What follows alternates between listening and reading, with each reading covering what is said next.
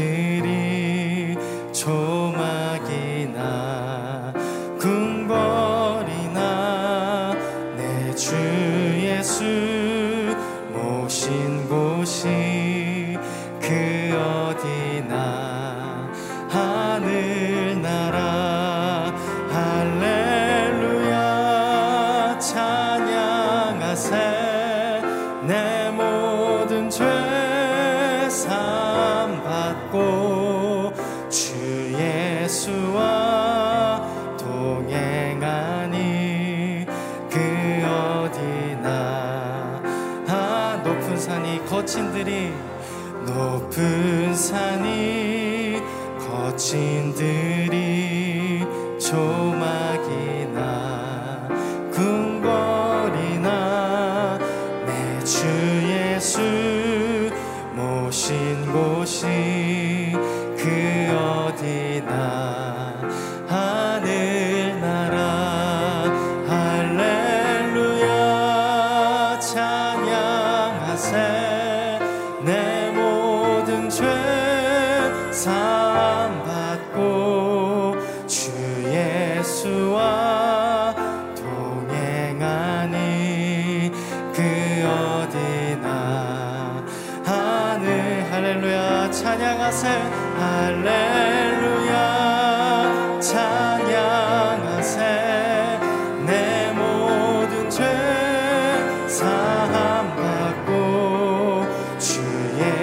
예수와 동행하니 그 어디나.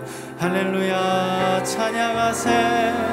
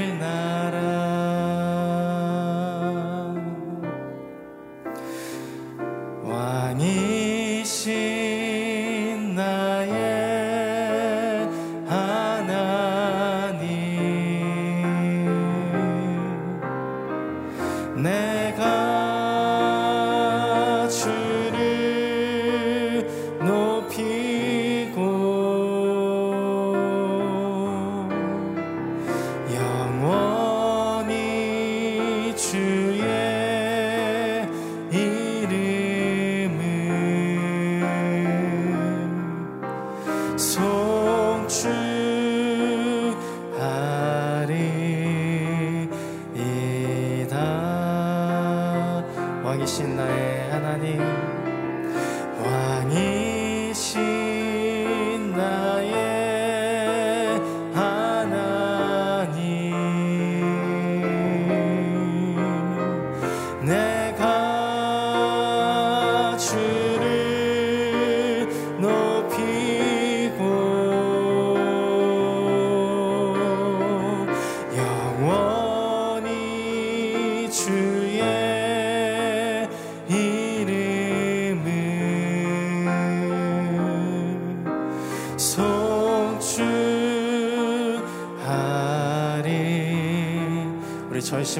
다시 한번 고백합니다. 왕이신 나의 하나님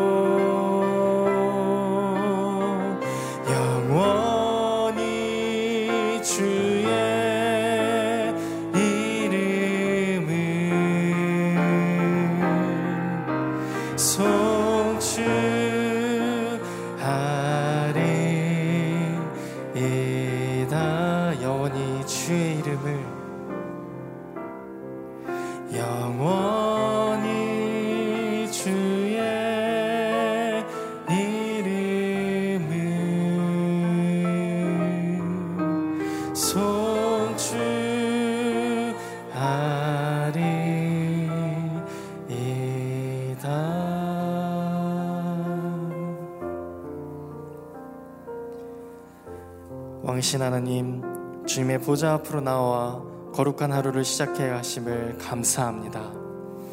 하나님의 음성을 듣고자 하는 마음으로 예배로 나아가는 우리들에게 하나님의 성령으로 충만케 하여 주시옵소서. 세상이 줄 수 없는 큰 기쁨을 맛보길 원합니다. 하나님이 받으시는 기쁨과 감사의 예배가 되게 하여 주시옵소서. 하나님의 말씀을 선포하시는 남경우 선교사님을 통하여 하나님의 뜻과 마음을 알아가는 귀한 시간이 되게 하여 주시옵소서. 코로나로 인해 고통받는 주님의 자녀들을 기억하여 주시고 마음과 육체의 병을 앓고 있는 성도들에게 하나님의 위로하심과 치유가 임하게 하여 주시옵소서.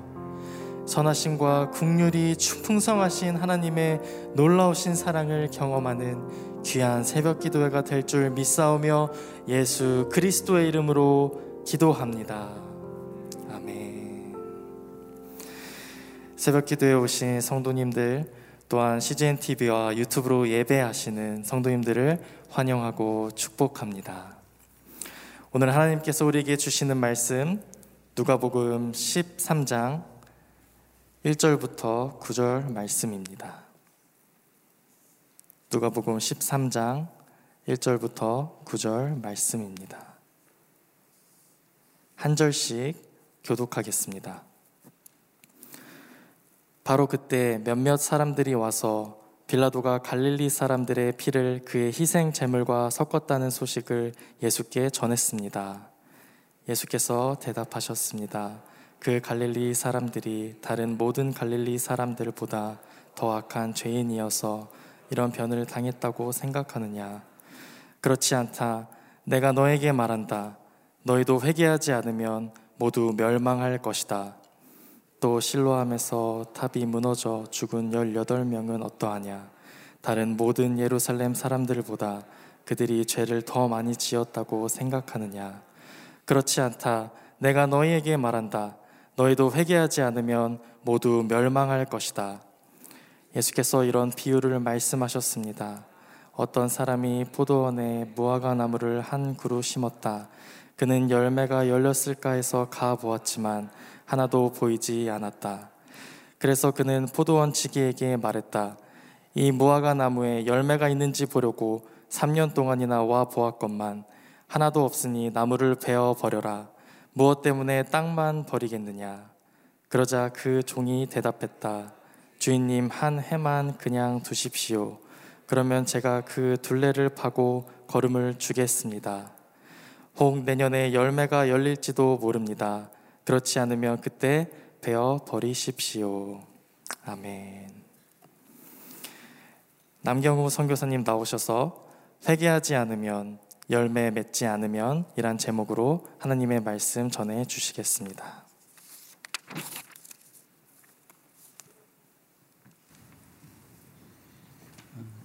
제가 어린 시절에는 저희 집에 쥐가 있었습니다. 어, 쥐가 자주 먹는 것 중에 하나는 비누였습니다. 근데 불을 켜는 순간 쥐가 순식간에 사라지곤 했습니다. 어, 저희 집에는 또 바퀴벌레도 많이 있었습니다.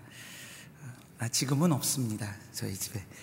근데 불을 켜면 바퀴벌레가 순식간에 사라집니다. 인도네시아에 살 때는 정말 쥐가 많았습니다. 그래서 쥐를 잡으려고 어, 이렇게 끈끈이를 놨는데 이렇게, 이렇게 먹이만 먹고 도망가는 거예요. 그래서 철물점 아저씨에게 상담을 받으러 간 적도 있었습니다. 철물점 아저씨는 저에게 어, 쥐가 학교를 다닌다고 말씀해 주셨습니다. 그래서 어떻게 끈끈이를 피해서 먹이만 먹을 수 있는지를 배운다고 말씀해 주셨습니다. 그래서 제가 물어보았습니다.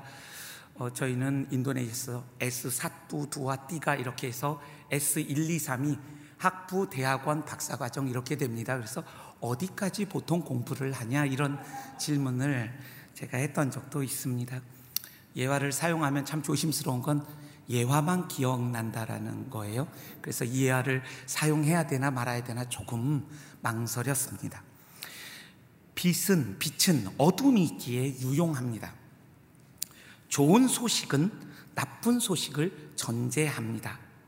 그 나쁜 소식은 우리가 어제 말씀을 나눈 것처럼 모든 불의와 불경건함으로 말미암아 하나님의 진노가 하늘로부터 조차 난다는 이 진실이 모든 인간이 처하여 있는 인류 최대의 공경이다라고 말했습니다.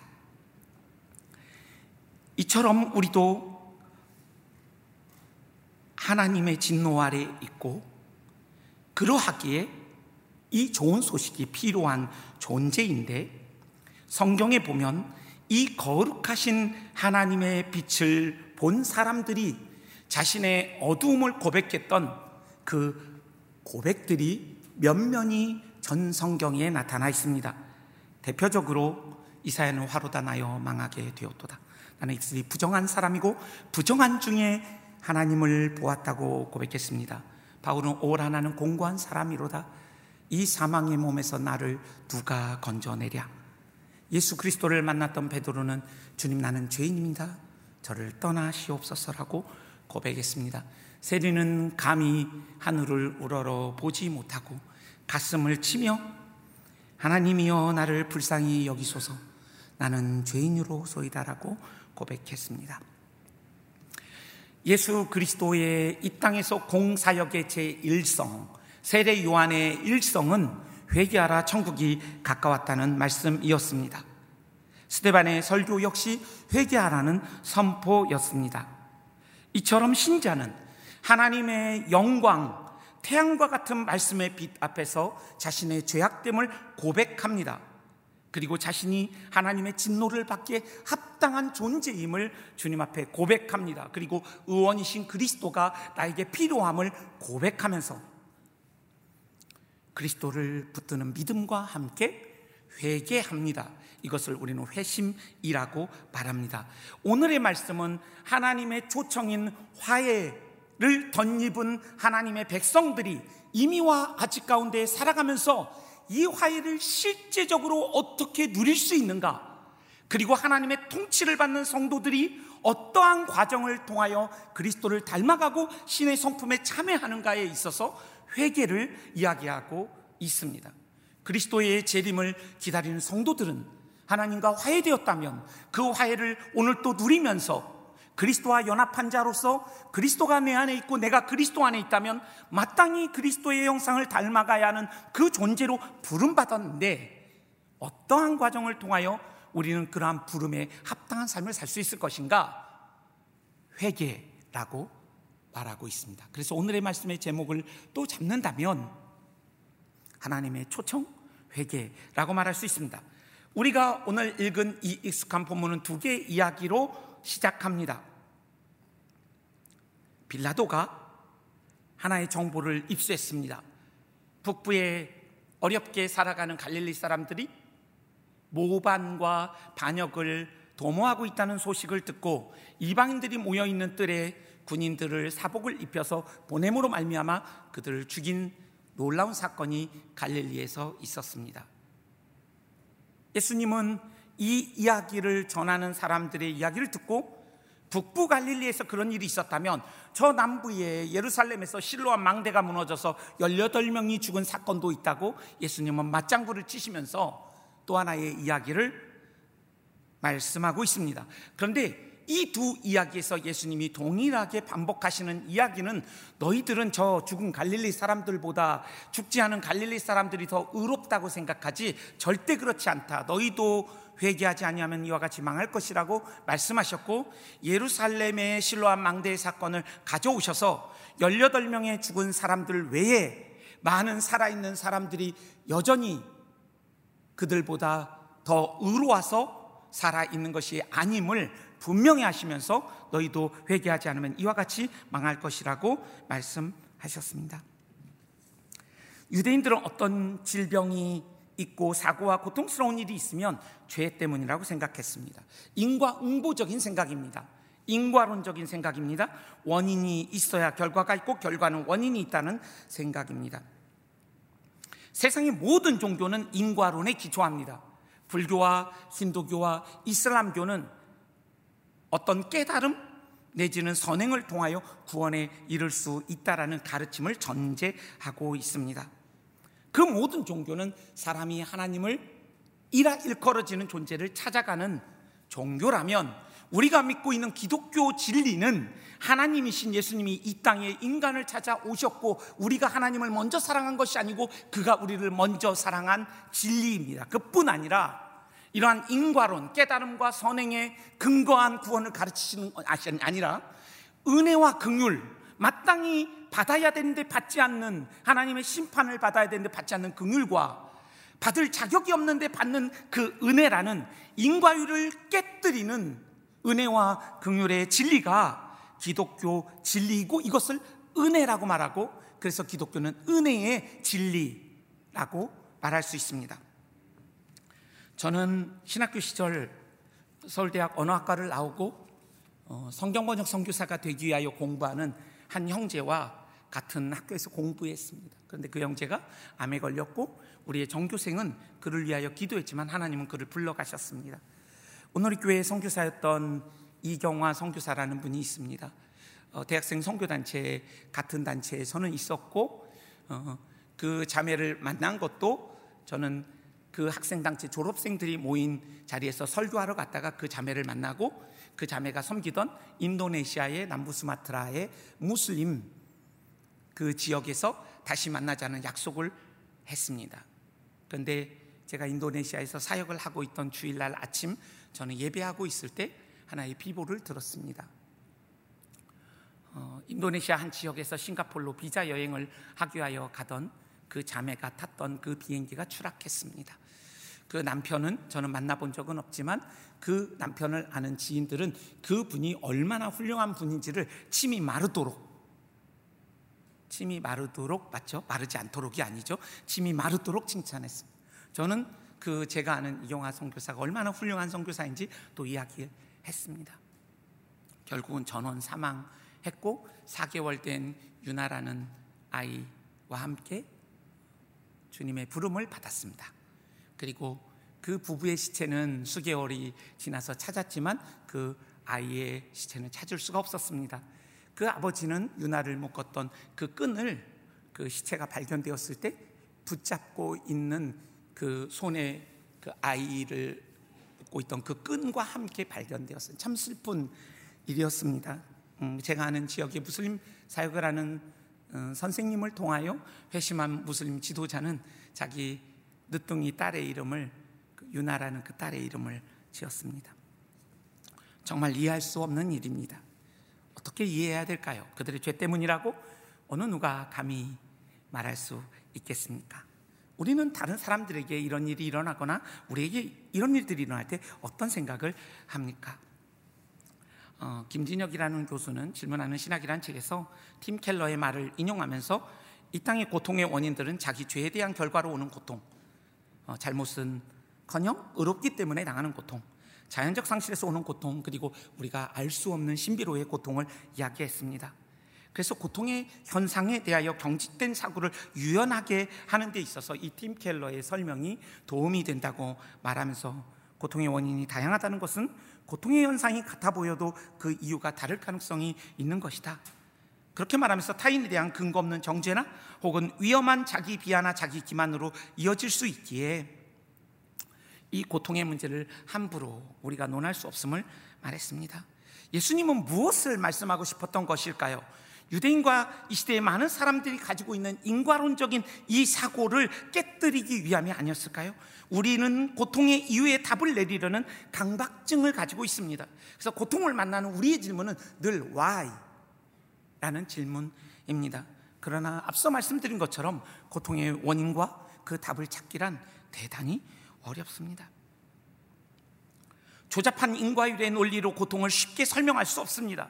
죄 때문에 재난을 당하였을 것이라는 단순한 대답은 오히려 우리로 타인을 정죄하고 판단하는 죄악을 낳습니다. 그리고 우리 자신의 교만함을 망각하는 계기가 되기도 합니다. 주님은 이 두 사건을 통하여 모든 사람이 하나님의 진노를 받기에 합당하며 그 진노를 받기에 합당할 뿐 아니라 하나님은 눈이 정결하시기에 차마 악을 보실 수 없는 하나님이시기에 우리가 그 자리에 있었다 할지라도 어느 누구도 억울할 수 없다라는 우리의 실존을 인간이 처하여 있는 공경에 비추어 말씀하고 싶으신 것입니다. 오늘의 말씀과 내일의 말씀은 이야기와 비유를 한 세트로 하고 있습니다. 그런데 앞에 이 두 이야기는 바로 다음에 나오는 포도밭에 심기운 무화과 나무의 배경이 되는 것이고 이 두 이야기의 본질과 핵심을 설명하는 것이 비유입니다. 내일 또 똑같은 구조로 이 말씀은 해석될 것입니다. 위에 두 가지 이야기를 더 깊이 이야기 위해서는 이 비유를 우리는 꼭 다루어야만 합니다. 한 포도원 지기가 포도밭에 무화과 나무를 심었다는 것입니다. 그런데 문제는 열매를 맺지 못하는 것입니다. 3년간. 근데 무화과 나무는 보통 3년, 4년 지나야 열매를 맺기에 어쩌면 7년 동안, 6년 동안 열매를 맺지 못하는 것이고 레이기의 말씀처럼 할례 받지 않은 나무로서 3년간 열매를 먹을 수 없는 것이라면 이스라엘의 그 전통상 어쩌면 9년, 10년째 열매가 없는 그런 포도밭에 심기운 무화과 나무의 비유를 예수님이 말씀하고 계십니다. 무화과 나무는 상당히 많은 영양분을 뽑아내기에 많은 포도나무에게 피해를 주면서 열매를 맺지 못하는 그 상황 속에서 포도원 주인이 참고 참고 참고 참다가 찍어버리라는 이 말에 포도원 지기는 금년에도 그대로 두소서 내가 두릅하고 걸음을 줄이다라고 말합니다. 이 본문에서 주님이 말씀하시는 무화과 나무는 누구를 가리킬까요?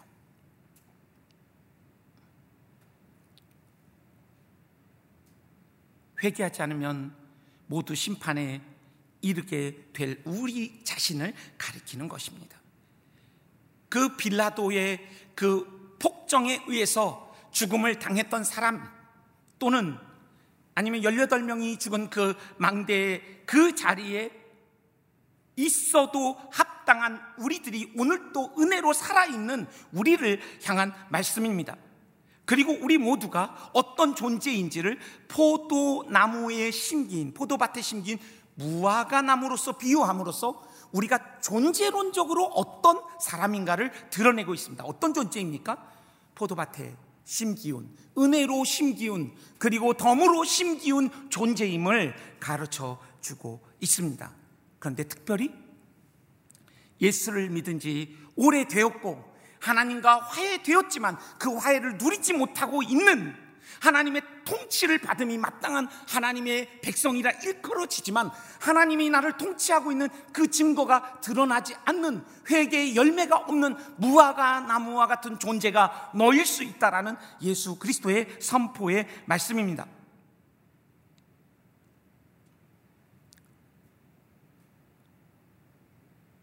포도원 지기는 그대로 두소서라고 주인에게 외칩니다. 이 외침 속에서 우리는 성령께서 앞뒤를 분간 못하며 마땅히 빌파를 알지 못하는 우리를 위한 성령의 말할 수 없는 탄식을 연상해 보게 되었습니다. 저는 한 성교사님이 얼마 전에 나눔을 하면서 어, 미국에 있는 딸에 대한 이야기를 나눴습니다. 부인과 질병을 어, 되어서 음, 아직 결혼하지 않은 딸이 어, 난소를 그런 그런 어려움들을 어, 소식을 듣고 어, 제가 아는 성주사님께서 차를 몰다가 한쪽에 차를 세워두고 어, 대성 통곡을 하셨대요. 음. 음. 하나님 제 은행에 잔고가 있으면 제 딸에게 부어 주십시오. 아, 저는 저도 이제 딸 아들 아들을 갖고 있거든요. 5년 산, 8년 산, 11년 산인데 어, 딸을 가진 아빠로서 저는 제 딸이 어, 결혼할 걸 생각하면 벌써 눈물 나려고 그러거든요. 어, 이제 곧 결혼을 해야 되기 때문에 고1 올라가거든요. 그래서 제가 그런 생각을 하는 아빠로서 느낄 뿐 아니라 하나님의 마음을 저도 간절히 기도하게 되었어요. 그러면서 제가 느끼는 것은 하나님이 어쩌면 나를 보시면서 대성통곡 하실 일은 없을까? 참 안쓰럽고 긍휼히 보시는 내 모습은 없을까? 주인님 그대로 두십시오.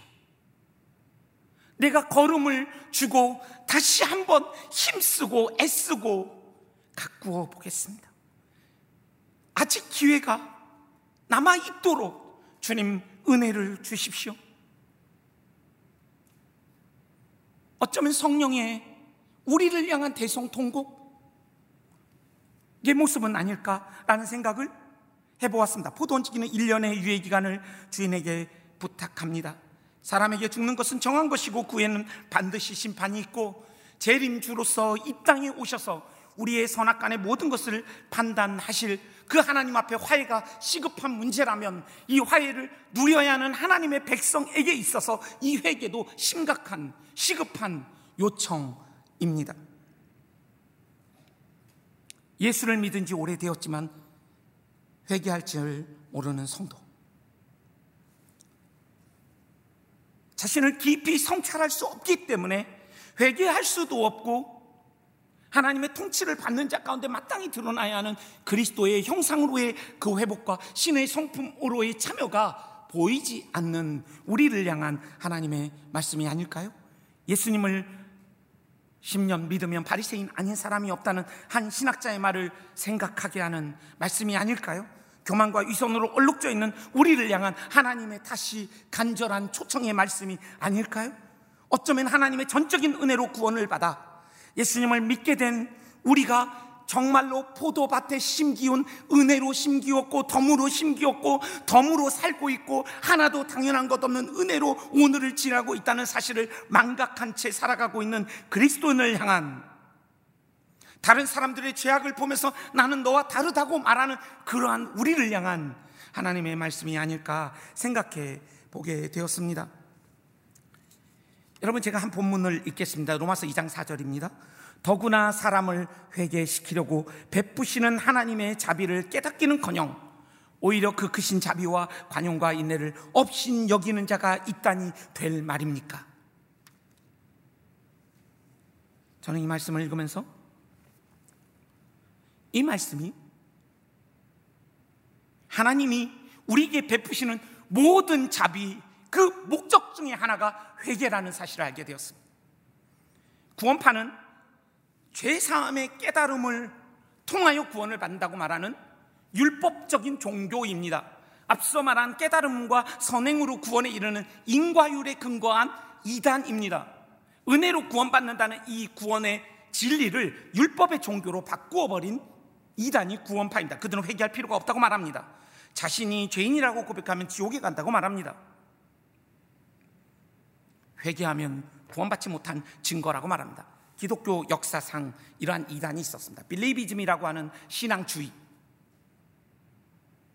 내가 믿는다고 고백만 하면 구원을 받는다고 말하는 그리스도의 주 되심에 대한 철저한 주권에 대한 인정과 이양과 국적이 변경 사탄의 자식에서 하나님의 자리로 옮긴 국적이 변경된 자로서의 그 통치와 무관하게 내가 입술로 고백하면 그냥 구원받는다고 쳐주는 그러한 이단이 기독교 역사상에 있었습니다. 주 안에 사랑하는 여러분, 우리 나쁜 일이 있을 때만 회개합니다. 고통과 슬픈 일이 일어날 때 회개합니다. 그러나 오늘의 말씀은 유대인들을 향하여 모든 불의와 불경건 함으로 말미암아 하나님의 진노가 조차 나타난다는 선포가 1장 18절에서 선포되고 그 아래에 이방인의 수 없는 죄들이 나열되고 저들은 사형에 해당하는 죄를 자기들만 지을 뿐 아니라 짓는 사람들을 옳다고 말한다고 이들은 죽을 존재들이라고 말할 때 유대인들은 박수를 칩니다. 그렇지. 쌤통이다. 판단하는 그 유대인들을 향하여 너희의 판단으로 통하여 너희는 정죄를 받았다고 말씀하시면서 지금 너희에게 베풀어지고 있는 그 은혜와 긍휼 그것은 나의 자비와 용납과 오래 참음의 풍성함의 결과가 아니냐? 그런데 그것을 멸시하느냐? 회개하라는 요청을 로마서 2장 4절은 말씀하고 있고 우리가 이 땅을 살아가는 동안 누리는 모든 자비에 대하여 하나님께서 이미 아직을 사는 하나님의 통치를 받는 백성들의 궁극적인 하나의 삶의 특징 중에 하나가 회개라고 말하고 있는 것입니다. 저는 이 말씀을 묵상하면서 저 자신을 돌아보게 되었습니다. 성교는 영광스러운 특권과 기회라고 생각했습니다. 그래서 성교사로 내가 받고 있는 자비와 긍휼 중에 무엇이 가장 큰 자비일까 생각하는데 제가 성교사로 사는 것 같더라고요. 그래서 성교사로 살게 하신 것을 회개합니다. 이렇게 하는데 그 느낌이 잘 오지 않는 거예요. 그런데 제가 알게 되었어요. 정말로 100% 순도 깊은 그 감사와 찬송을 내가 하나님께 드리고 있지 못하구나라는 사실을 알게 됐어요. 제가 저쪽 2층 오른편에서 2000 그러니까 1998년 정도에 이 교회에 왔던 것 같아요. 하스테반 선교사님이 여기서 집회를 할때 어, 하나님의 일을 하고 싶다고 앞으로 나오라고 그러는데 저는 나가질 못했어요. 어, 그렇지만 제 마음 속에 제가 설교하고 있는 것 자체가 어제도 여기 앉아서 기도할 때도 오늘 이렇게 올 때마다 저는 생각해요. 제가 이 자리에 있다는 것 자체가 하나님의 오래 참음과 용납하심과 극률과 은혜의 결과가 아닌가. 그 증거와 열매와 여러분들이 이 자리에 있는 것, 여러분들에게 베푸신 모든 자비, 그 어떤 것들을 갖고 와도 하나님은 그 안에서 여러분들에게 더 순도 깊은 그 감사와 찬송을 하기를 원하시고 때로는 하나님이 베푸신 자비를 우리를 과시하려고 하는 증명하려는 수단으로 사용하고 있는 그래서 마땅히 하나님께 돌아가야 할 그 영광을 돌리지 못하고 내 영광으로 착 탈취하는 그러한 우리의 모습이 있다면 우리는 하나님 앞에 회개하고 돌이켜야 함이 마땅할 것입니다. 주 안에 사랑하는 여러분, 여러분과 제가 회개함으로 하나님 앞에 정말 의원이신 그리스도를 필요로 하고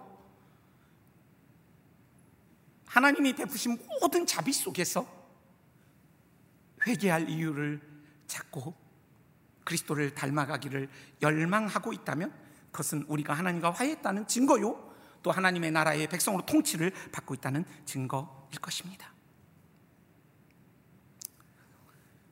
말씀을 마무리하겠습니다. 주 안에 사랑하는 여러분, 제가 아는 한 한국 교회의 어른이 어, 집을 지었는데 건축가가 집을 잘못 지어서 집을 완전히 한쪽을 다 잘라냈습니다. 어, 돈도 많이 들었지만 살던 집에서 얼마나 고통이 심했겠습니까? 그걸 볼 때마다 너무나 화가 나는 거예요. 볼 때마다 화가 날 때마다 건축가를 축복하고 용서하고 그렇게 주 안에 사랑하는 여러분, 주님이 나를 용서하신 것처럼 우리가 용서함이 마땅할 것입니다. 주님이 나를 사랑하신 것처럼 사랑함이 마땅할 것입니다. 주님이 나를 오래 참으심으로 그 풍성함으로 참으신 것처럼 참지 못하고 있다면 우리는 하나님의 그 오래 참음과 풍성한 자비를 멸시하는 것일 겁니다. 구원받기 위하여 회개하는 것이 아니라 두려움 때문에 회개하는 율법적 회개가 아니라 하나님이 심판하실 것 같기 때문에 두렵기 때문에 면피용으로 회개하는 것이 아니라 구원받은 자로서 하나님의 이 풍성한 은혜와 긍휼 앞에서 감사와 기쁨으로 우리가 회개함이 마땅하지 아니하겠습니까? 우리 오늘 말씀을 좀 기억하면서 같이 한번 한 1분 정도 기도하고 싶습니다. 우리에게 베푸신 하나님의 오래 참으심과 그 용납하심과 그 자비가 여러분의 삶의 구석구석에 배어 있지 않은 곳이 없지 않습니까? 그래서 은혜라는 곡의 내용처럼 하나도 당연한 것 없고 그래서 우리가 하나님께 감사합시다. 그리고 또 회개합시다. 그리고 하나님 제가 회개가 더 깊어지고 하나님의 통치의 흔적을 가지고 의와 평강과 희락이라는 하나님의 나라의 통치의 증거를 내 남편에게 아내에게 아이들에게 오늘 스치는 만남 속에서 모든 사람들 안에서 일상에서 하나님 그리스도 형상을 드러내는 은혜를 주옵소서 그런 기도를 같이 드리겠습니다. 기도합시다. 하나님 아버지 고맙습니다. 우리의 그리, 우리를 그리스도의 것 삼으시고 우리를 그리스도와 연합하게 하셔서 그리스도를 닮아가게 하심을 감사합니다.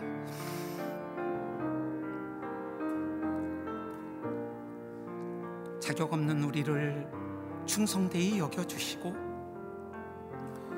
은혜와 긍휼로 일양 미쁘신 주의 사랑을 덧입게 하셔서 감사합니다. 하나님 우리의 회개가 더 깊어지게 하여 주시고 우리 자신을 정직하게 돌아보게 하시고 말씀에 비답해서 우리의 어두움을 날마다 주님 앞에 가지고 나아가 빛 대신 주님 앞에 어둠이 물러가고 신의 성품에 참여케 하시는 성령의 도우시는 은혜를 날마다 경험하면서 의와 평강과 희락을 증거하는 하나님 나라의 백성 되게 하여 주옵소서. 이제는 하나님 나라를 완성하러 다시 오실 그리스도의 은혜와 지금도 회개하기를 바라시며 용납하시며 자비를 베푸시며 풍성히 오래 참으시는 하나님 아버지의 실패하지 않는 사랑하심과 우리로 그리스도 형상을 담고 신의 성품에 참여케 하시는 성령의 위로와 역사와 동행하심이 이 자리에 모여 주님을 예배한 성도들 머리머리 위에 그리고 또 그들의 생업의 터전과 가정과 또 성교지와 성교사님들 머리머리 위에 지금으로부터 영원히 함께 하시기를 간절히 축원하옵나이다. 아멘.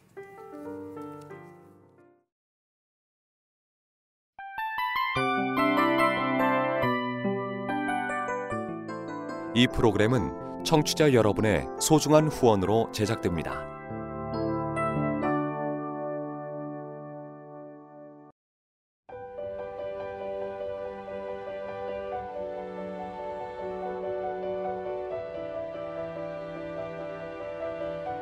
세상에는 수많은 교회들이 있지만 더 깊이 있는 말씀 강해를 찾기 위해 크기로만 교회를 선정하지 않습니다. 보다 좋은 영적 콘텐츠를 더 많이 나누기 위해 방송비를 받지 않습니다. 1년 365일 복음만 전하고 싶어서 우리는 광고를 하지 않습니다. 온누리의 복음을 땅끝까지 CGN TV와 함께 땅끝 성교사가 되주세요